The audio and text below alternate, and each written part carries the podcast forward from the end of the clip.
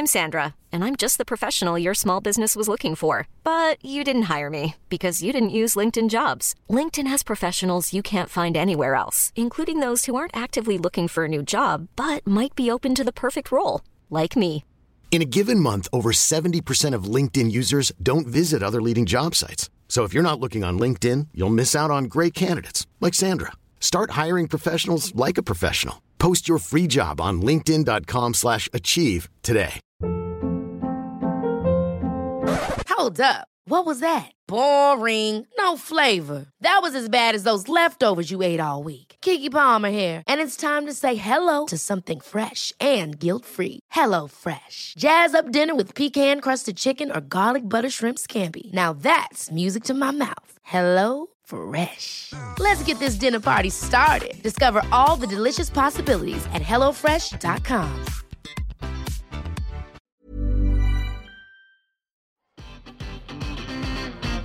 And I suggest you shut up and show more football. Come on, come on. Pick it. We've done that thing. Can we not knock it? I am flabbergasted. I wouldn't even let them on the bus after the match. I get a taxi back to Manchester. Again, don't, please don't call me arrogant because what I, I'm saying is true. I'm a, I think I'm a special one. When the seagulls follow the troll, it's because they think sardines will be thrown into the sea. Thank you. I understand what I'm trying to get at? Yes, he was a great player. Yes, he was a wonderful leader. But he wasn't a magician. Take a bow, son. I mean that. Take a bow. Welcome back. I'm Richard Keys. And I'm Andy Gray. You are, yeah. Yeah, yeah. Uh, anyway, um, hope is the word that springs to mind this week, Andrew, as a vaccine Mm. to COVID begins to be given. I think I'm right in saying that. We're recording Friday, I think overnight Thursday. First vaccines arrived in the UK. Uh, so I, I hope by news. now people are receiving uh, said vaccine and we can get back to normal sooner rather than later. Um, beginning to open up corners of our life that we'd forgotten about. Um, football uh, actually took a step nearer this week, did it not, with the return of fans? Yeah, that was great news. Are, are we happy with some stadia receiving fans and others not?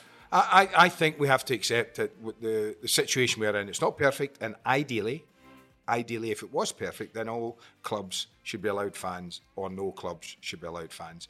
But I do think that we have to accept that some areas are safer than others, and therefore, to encourage fans back is very, very important for me. Richard, it's important for the, the it's the lifeblood of football, a football fan, and and therefore some clubs might not like it, but I think we have to, in the same way we don't like the pressure they're all under to play so many games, we just got to suck it up. And Yeah, on with it. I, I, I would like to see, I mean, I have to say, I'd like to see all or none, Yeah. but I, I, I accept the, that some is a step in the right direction. And, and particularly at Wycombe this week, who, since we talked to um, Neil Harmon in podcast one about his book, uh, celebrating their promotion Yeah. out of League One, if you remember. Um, I, they've become my favourite second team, and, and I, they're having a real go at it in League One. A, a thousand or so supporters turned up to see them play this week. They lost to Stoke, I saw that. um, but the success of that sees them hopefully being able to double that number for the game against the Super Sky Blues, which is upcoming. And let me tell you, they will need them because we are just beginning to find our legs in that league. Well, you- you're in the bottom six. Yeah, I know, but we're not in the bottom three. And this this past week, we've we we we went into these games just outside the drop zone. We're now six from the bottom. Which what, what are you doing? Well, my cup keeps hitting the thing, my microphone. Sorry. Uh, talking of uh, frustration, anger, um, which some are about the, Mm-hmm. uh, the, the, the um, Chris Wilder being one of them, the decision to let fans in in some stadia and not others. Uh, Jurgen Klopp and Ole Gunnar Solskjaer are making their views very clear on the amount of football that is currently being played, especially Klopp, or at least the scheduling of the football that their teams are being asked to play in amongst the European competition. Um, you know, Solskjaer screaming the week before last, United are being set up to fail Yeah, that's with a twelve thirty It's kickoff. nonsense. Shut up! Absolutely Yeah, right. absolute nonsense. Anyway, listen. Whatever you uh, feel about uh, those subjects and others, you can follow us. Uh, pass comments, please, at Keys and Gray Pod, Keys and A N D, Keys and Gray Pod on both Twitter and Instagram. Uh, if you're a new listener, a big welcome. Do subscribe, please, as it means we just appear on your chosen pod platform every week. And if you're enjoying, then please rate us and leave a review, as it makes it easier for others to find us. Um, you're very kind in that respect. Absolutely. Now, I had a number of different things planned for this week. Yeah. Woke up this morning, Friday, read the Times. David Elleray, VAR is here to stay. David Elleray, who is uh, the senior man at IFAB. Yes. So I started to read this and thought, do you know what? I'm going to have to run this past Andy today. Um, so I'll, I'll save the chosen subject of this week for another time, which was What was it? uh, how many times have you been asked, do you regret not taking Everton? And how many times in your own life have you regretted not taking Everton? But don't go anywhere No, near no, that now. We'll save that. We'll save that for another time. David Elleray, I think if there was no VAR in future, there would be uproar. He says in this uh, conversation. Can I give you my first chuckle of the day then? Yes. Yeah, well done, David. Are you sure? criticism of how I'm just going to read you various paragraphs as we go through and get your reaction. Yeah. Okay, criticism of how VAR is being used is particularly strong in England. I wonder why. Wonder why? Yeah, I wonder why. The biggest, most important league in the world, most watched league in the world, more eyes are on it. So Mm-hmm. I'll why add two wouldn't it be? things. One, Uh-huh. We are we are we are interpreting the laws of the game our own way. Oh, David Elleray's way, you mean? No, Mike Riley's. Oh, Mike Riley- Riley's? yes, Mike Riley's. All right. We're interpreting, and I think that with Riley in charge, the standard of our referees has plummeted Agreed. dramatically. No, we do Where are the that. Clattenburgs? Where are the Webbs? Where are the people that the rest of the world used to look at and go, do you know what? I want to be him. Yeah. We haven't got any. No. We just haven't got any. No, we They're haven't. scared, Andy. They're scared of making done. decisions on the pitch. Yeah. And I repeat, at this early stage of this conversation, please, whoever you can talk to about it, do and and and, and join us. The one big change, because it's not going away. No, it's not. the one Sadly, big change they can give us that will help all of us and dispute my belief, Mm-hmm. still in England, that referees are being told by Stockley Park on the way to the monitor what decision to make. We want to hear the conversation that goes on between base and the referee. Yes. And it would have helped this Agreed. week. Would have helped this week in the Champions League. How did Fred not go off? For Oh. I've got no idea. I mean, goodness me. I'm sorry. Ah, goodness me. We need to hear those conversations. And when you Um, say not go off, you're talking obviously about the headbutt. yes, Not the one he got sent off in no, the no, second no, half. should Yeah. have gone for the headbutt. Yes, of course he should. Of course he should. And I've got no idea. And I'd, I'd like to know why he didn't, and I'd No, like to I know would- what that conversation was. Yeah. And I, I think we have a right as, as as viewers, broadcasters, fans, paying supporters, eventually when we can, we have a right to access that. Why, why, should that be a private club of members only that No, get to hear those conversations? It shouldn't. It's It nonsense. It will come, and the good news for you, and I, I guarantee you, it will come. The, the groundswell of pressure on them to to do that, Richard, will, will will overcome them at some time. But they will, as I said to you, they will go into it, and they will be kicking and scratching to the very day it has to be done. That's what they do. They want to keep the secrecy. They want to keep it to themselves, and and they shouldn't. Only Graham Scott this year has gone to a monitor and stayed with his original decision. He was the ref at Spurs, where there should have been a foul given on Hojbjerg. He should have given it. Mm. He then saw it, should have given it, and I think was told to give it. And he said, no. Do you know he hasn't been seen for three match days? No. He's had the board twice as fourth official. Ridiculous. Um, Ridiculous. according to this piece today, uh, Lukas Brud, who is uh, Yeah, who's he? secretary of IFAB, are these are the lawmakers, are they? yeah, he So says they are. mo- See, this is what worries me about their game. I'm reading. You're reading the, the lawmakers. Are, why? Mm-hmm. Why are these people the, the lawmakers? I'll get round to that. The most calls Brud says is we receive from England. Uh, we get 20 calls from England for every one or two from Spain or Germany. Well, maybe the system works better in Spain or Germany. Yeah, it doesn't work in, the, in England. It hasn't worked in England since day one. He means mostly from the media, but the game is tying itself in knots. He says. Well, Does it? Does he not I wonder listen, why. Sorry, does he not listen to the footballers who, in the last two months, or three months, or four months, or five months, have, have come on TV and uh, and damning VAR, saying it's destroying the game, Yeah. it's killing the game, we're Andy losing Robertson. their love for the game. De Bruyne. James Milner, Jordan Henderson. Yeah. Um, Well, they address this. Brud goes on to talk about the number of people that take part in IFAB's football and technically uh, football and technical advisory panels. Luis Figo, uh, Wenger, Boban, uh, amongst others. Shelley Kerr, coach of Scotland's women, is one of those with a voice. Um, but there aren't enough women voices in this panel, uh, Brud goes on to say. Uh, we don't emerge from a cave once a year with tablets of stone, says David Ellery. It's much more democratic than that. wow, that will surprise people. Goodness. Uh, what is handball? Oh, sorry, can I just say something as well when you talk about that? Mm-hmm. There's another one. Jack Grealish. We talk about players. Jack Grealish, and and and reading the Mail online today.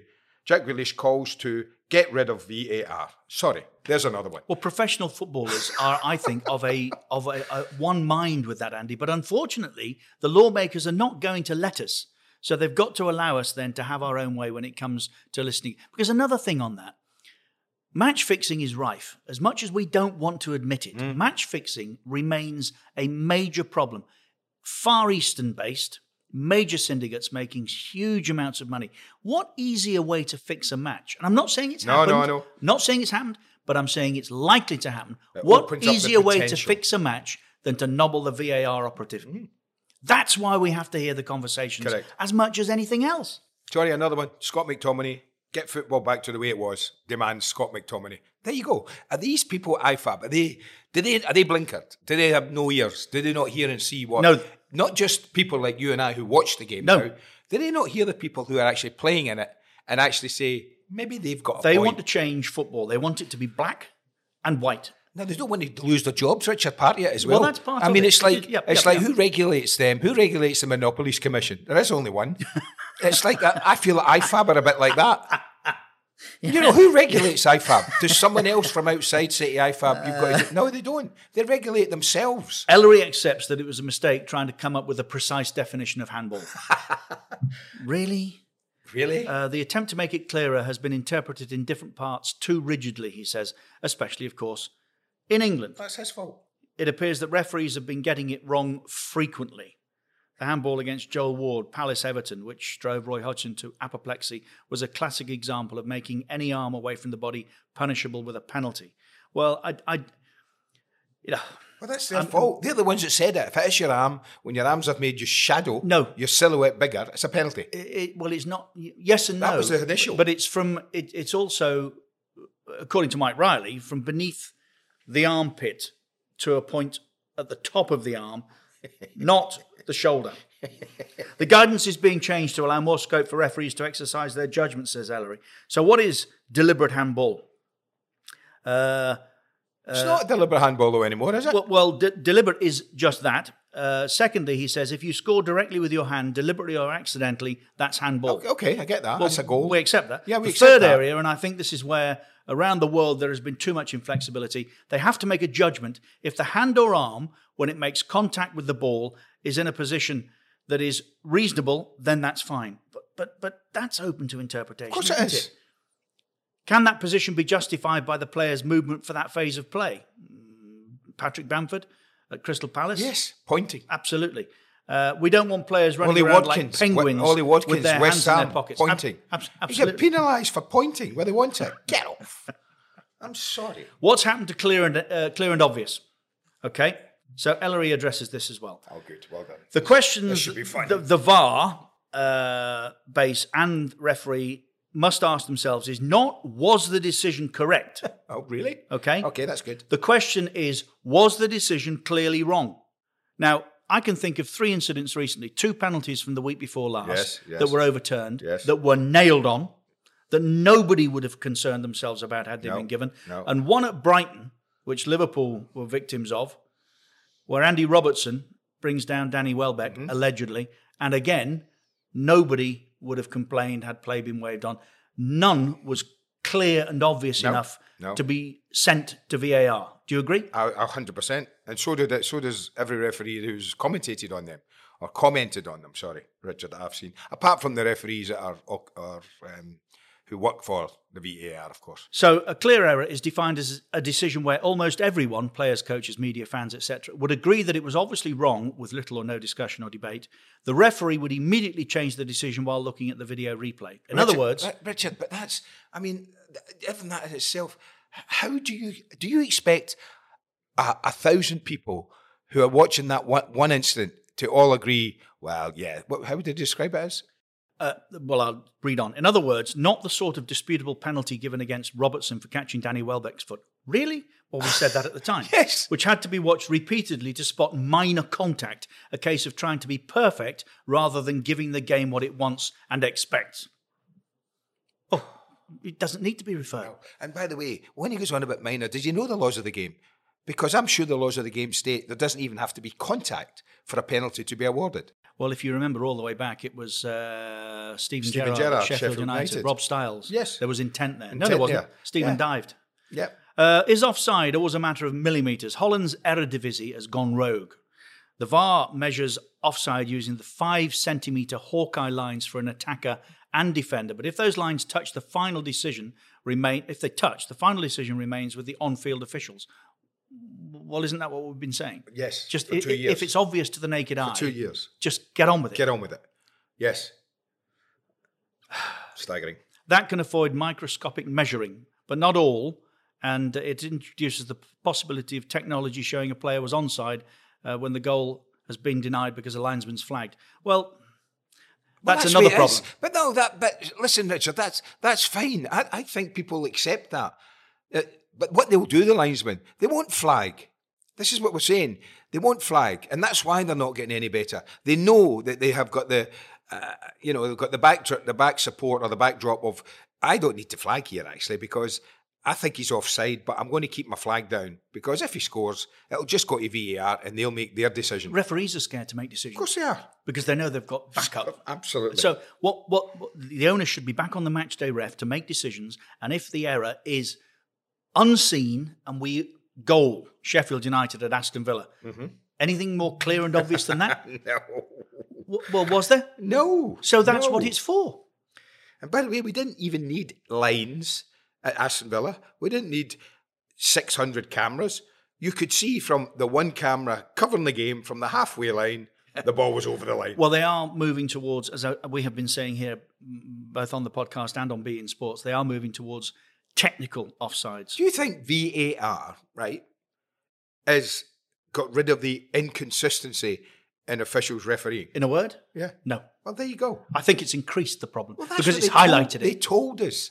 And by the way, when when David Erie comes out and Mike Riley comes out and says, "Well, there you go," and they will this year. Wait for it, the end of this season, and they will turn around and say to all of us, Before you say anything, who thinks we're fools, before you say anything, yes, is VAR here to stay?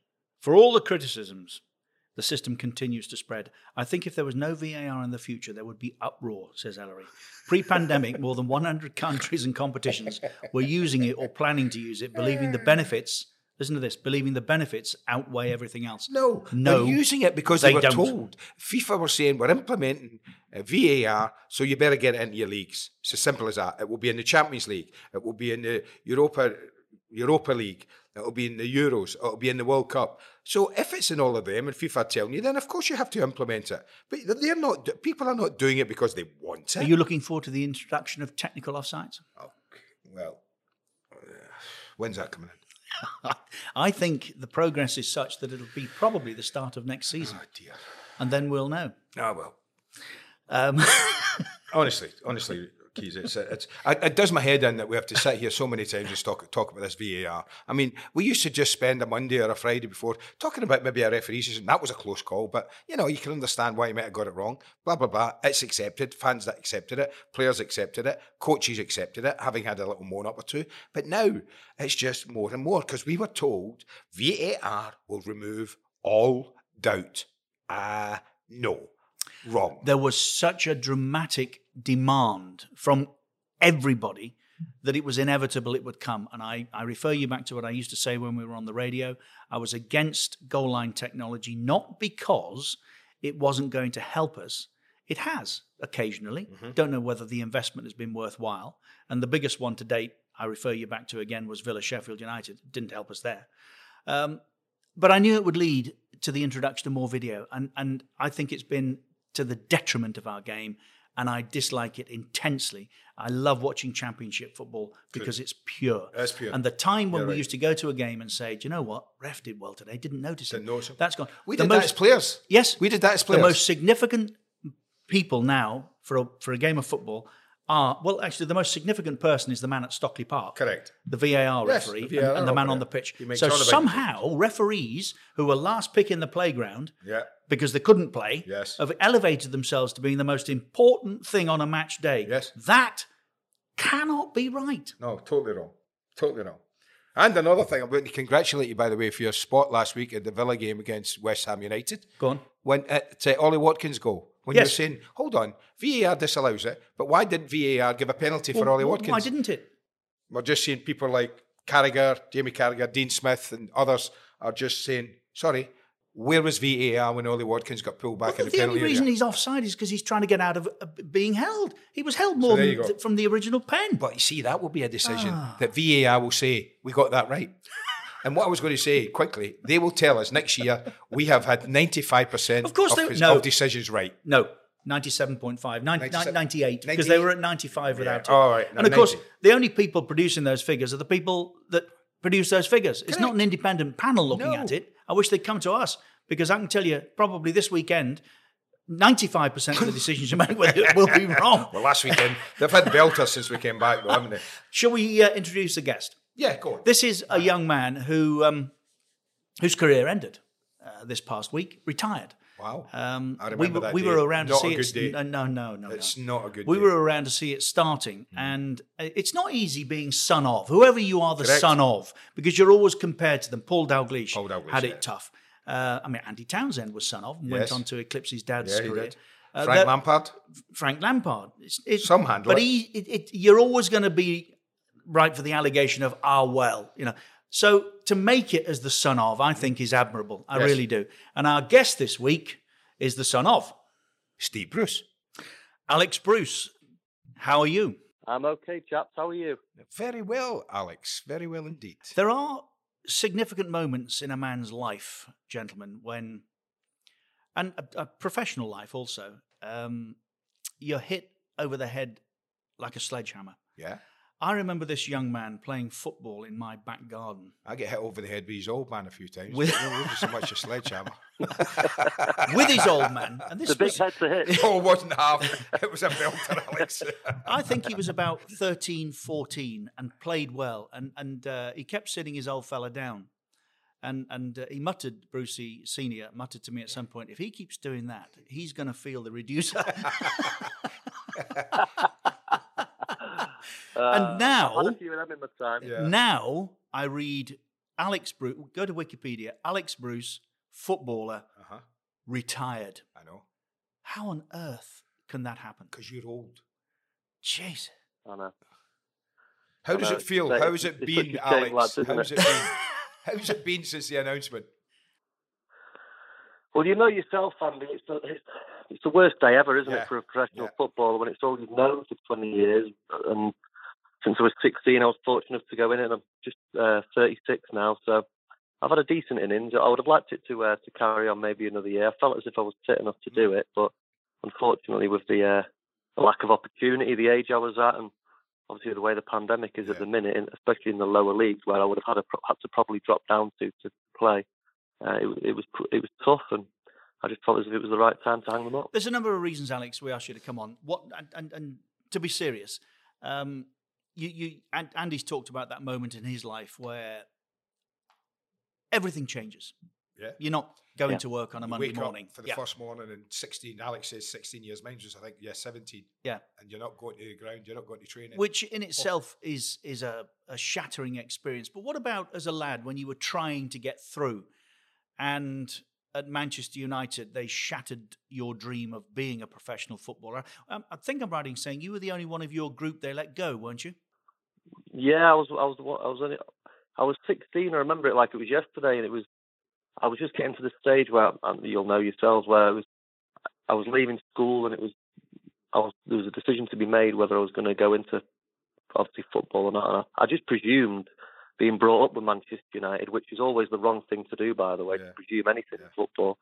Uh, that I would just have an easy ride, and it would be I'd go through the academy and I'd leave school and go into uh, into the cliff and uh, where it was at the time.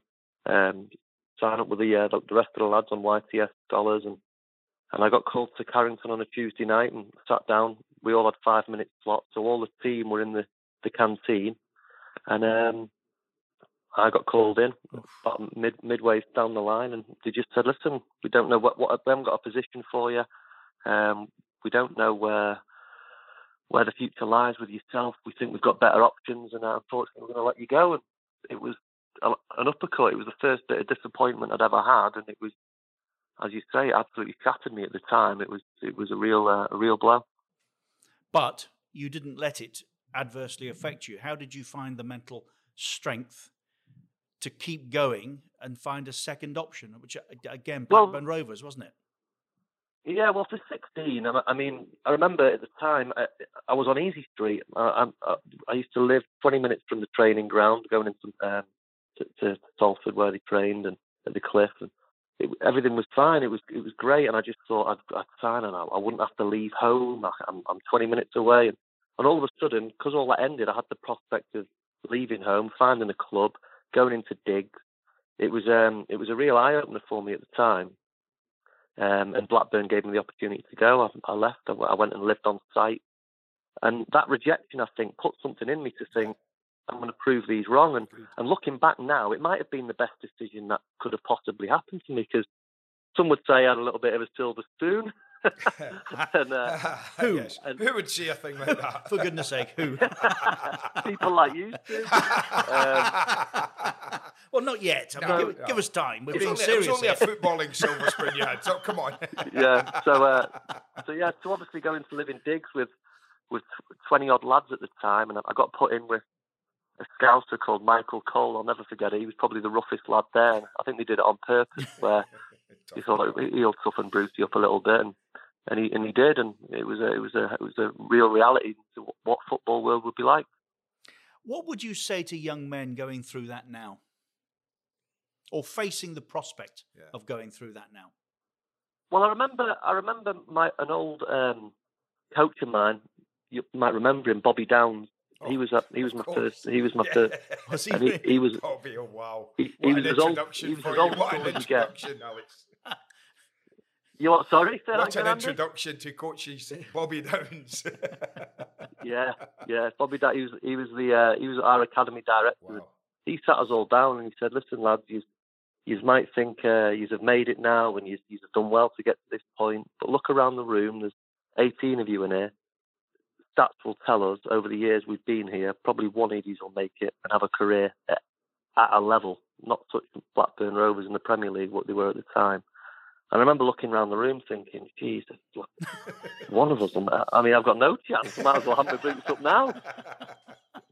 There was lads who played for England, and, and I look back, and I think it was I think it was myself and Paul Gallagher who who've made the career, Yeah. who was sat in that room that day, and and that's the harsh reality of it. It's, it's a dog eat dog world. You've got to be disciplined, even more so now. Um, you've got to live your life impeccably and, and, and do everything you can to try and get a career at whatever level you can. Alex, do you think, like, looking back at what you had to cope with, you, you, you almost like cope with it on your own? You, had- you had your mum and dad, obviously, with experience of, of being in football. But do you think Football, yeah. the way that the academies are set up now, that, that young players are are given all the tools they need to cope with the disappointment, as you said, that invariably happens to the vast majority of them? Well, I think we're getting better at it and we're more aware of it. I think there's still work to be done. But like any industry, it's, football's no different. It's ruthless, isn't it? You can be you can be flying high one minute and thinking you're great, and then the next minute you're completely pushed off a cliff. So to deal with that mentally is tough. Um, but I think obviously with the PFA and the and the um, and the stuff that they do now in terms of trying to help players, um, I think I, I do think it's getting better. I know you've got employment now, but but nevertheless, and, we'll we'll talk about that later. What was that feeling like, waking up and realizing that actually it was all over and it's not going to happen again? It's absolutely horrendous, and I only had it last Monday. I, lay in bed and I, and I, lay in bed last Monday, and I thought I, I, I actually played, ironically, for Crewe against Hull on the Sunday, and I knew it was my last game uh, for uh, for Crewe's uh, reserve. Um, and I remember coming off the pitch and thinking, "Bloody hell, that's that's it. That's That's, that's, the last game I'll ever play." And and it's uh, it's a horrendous feeling. And you wake up on the Monday morning and you don't go into training, and you lay there and you're thinking, well, what am I going to do? Yeah. And fortunately for myself, um, one of the main reasons why I've hung the boots is because I've been given this opportunity. But um, I mean, the thought of not knowing what to do and not know, having a place to go and work, and it's um, it's a really really difficult one to swallow. Let me let me ask. I asked you about the young kids there, Alex, and if they get protection when they're disappointed at the age of 15, 16.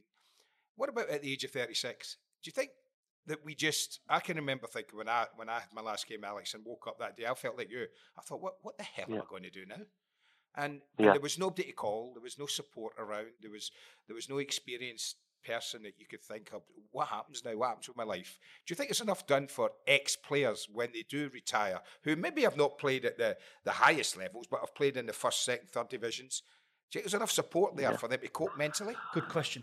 Well, when you well, it's a good question, isn't it? I mean, Hmm. everybody's different in terms of how they deal with it.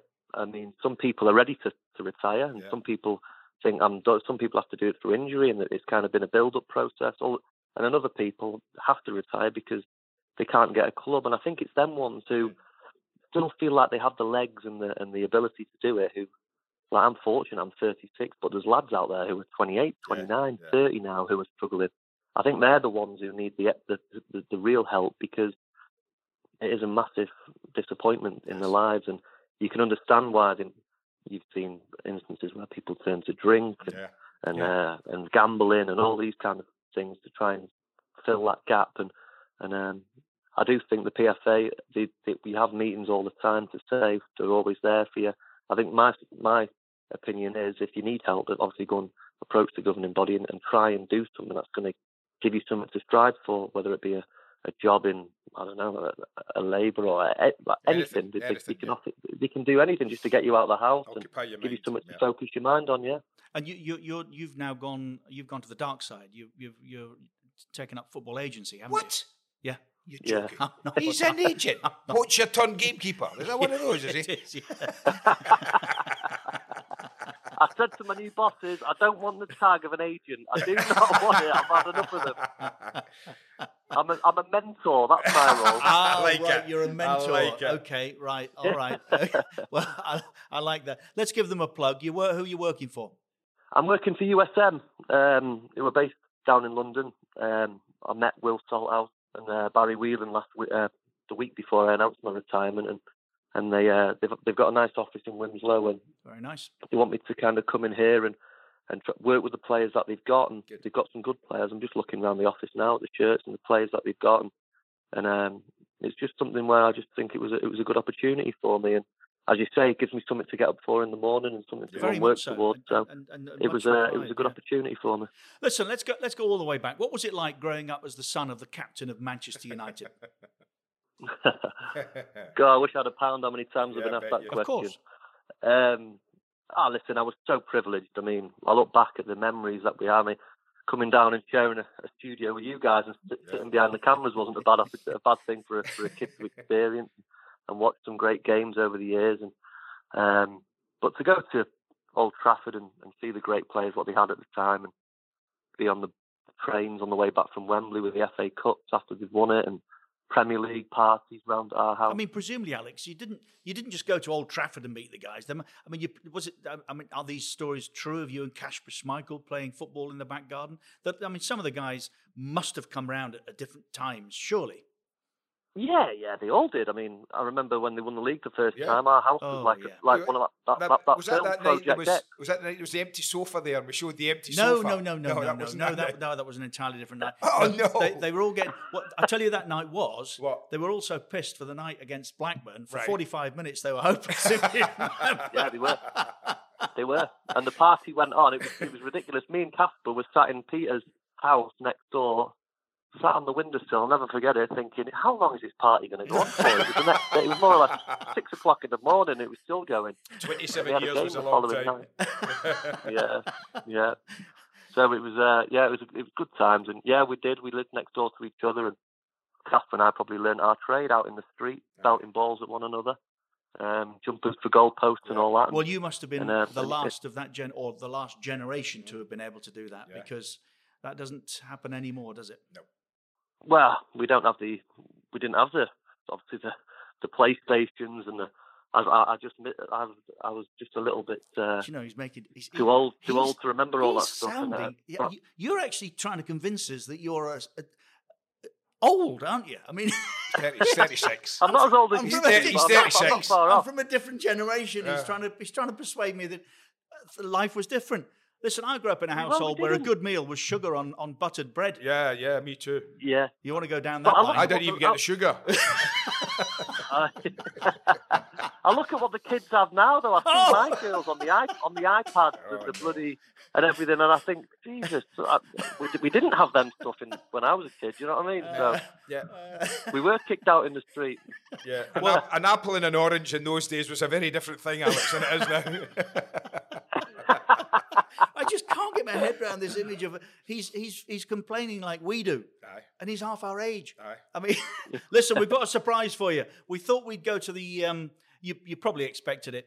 We've uh, we, we're going to call the old man for you so that he can join us and have uh, part conversation. Oh. Here we go. Come on, then. He'll be there. Right, Brucey. Brucey, are you there, son? Why no why no game tonight? Well, you know, Richard and Andy, I'm very happy to be on the show, but I've got to say, look, I've got to be very honest with you. I have the Aston Villa game cancelled. I rang the Premier League up and said, look, it's far too dangerous, it's far too risky. Because the last time I went there, I got hit by a load of cabbages on my head. And, um, you know, that's that's not what I want. So I've got to be honest with you, me that got it cancelled. For, for public safety, well, you know. Well, well, Brucey, we've got Alex on the phone. We've got Alex on the phone, as you know. Um, good lad. Uh, Yeah. I, I mean, owes much to you, obviously, as as a well, a coach, but as a father as well. I mean, y- y- you've been intrinsic in his life down the years. Well, you know, I tell you what, I tell you what about our Alex. What a player. Absolutely brilliant. And, you know, two reasons why I always signed him. Two reasons I bought him 400 times.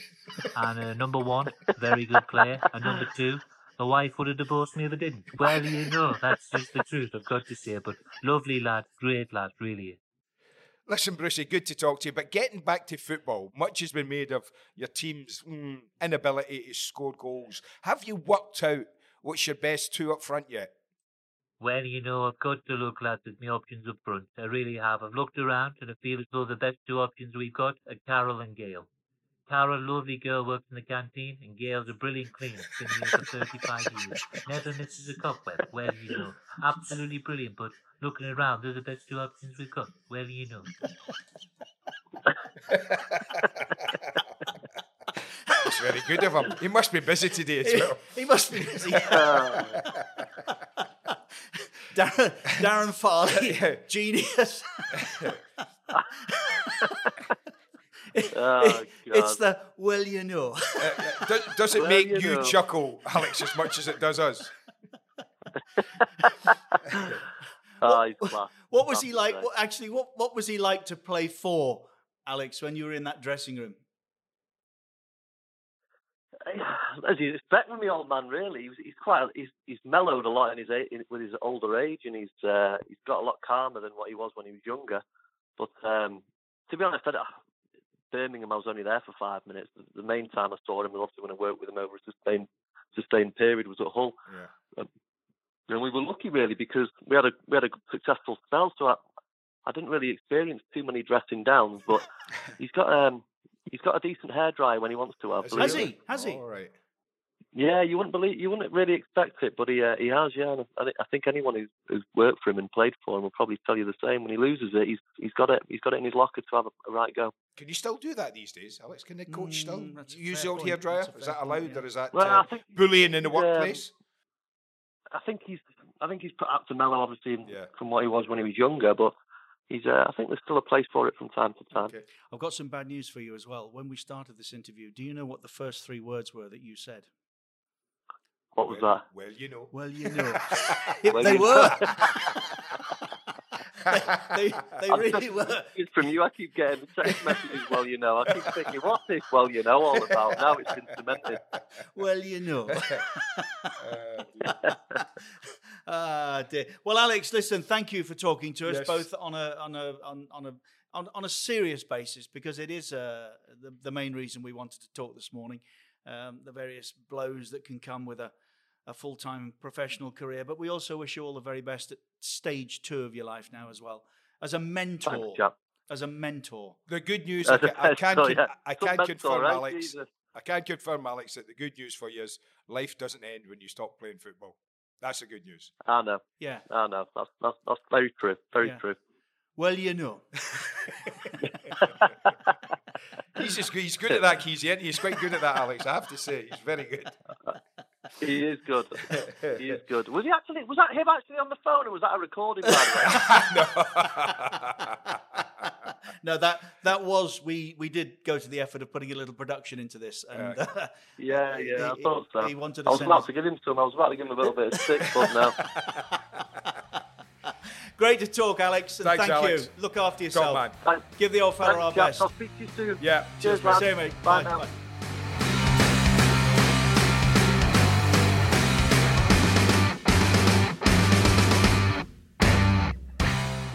Great fun. Great fun. Alex lad. Bruce, good, Good lad. lad. And and and do, do, wish him all the very best. And once Absolutely. again, thank you to Darren Farley. Do you know I actually look forward to the Monday morning and the impressions far more Yeah. than I do Yes. listening to the managers Yes. because those interviews now are so anemic. Yeah. Nobody's. Well, the coach is not going to Klopp went off last week and it was great. You know, Yeah. he gets criticised for what he said, but on the other hand, uh, he's saying it, so it Yes. gives us all something to talk about. But uh, Farley and uh, Conor Moore, who's, who's another, Yeah. fantastic, Excellent. They're very good. much much Very better good. than listening to the real thing. Anyway, that's it again. Um, I think next week I'll, I'll I'll pose that same question I did earlier about the Everton job. How close you were? Because still, I'm I'm with you. Um, m- m- hate to say this, but I'm with you mo- most days. Yeah. And it's still a question that comes up, and and I've heard your answer many times, but I still think that Andy, because it's such a popular question, many want to know. So Yeah, we will discuss next No week. problem. Yeah, Okay. can do that. Um, so that's it. Uh, I hope you've enjoyed. Thanks once again to Alex Bruce and Darren Farley. If you want to get in touch, you can uh, via Twitter and Instagram. Um, you can follow and pass comment at Keys and Gray Pod. Keys A N D Keys and Gray Pod. As I said, both on Twitter and Instagram. We look forward to hearing from you. In the meantime, look forward to next week. Goodbye from me. And it's goodbye from me.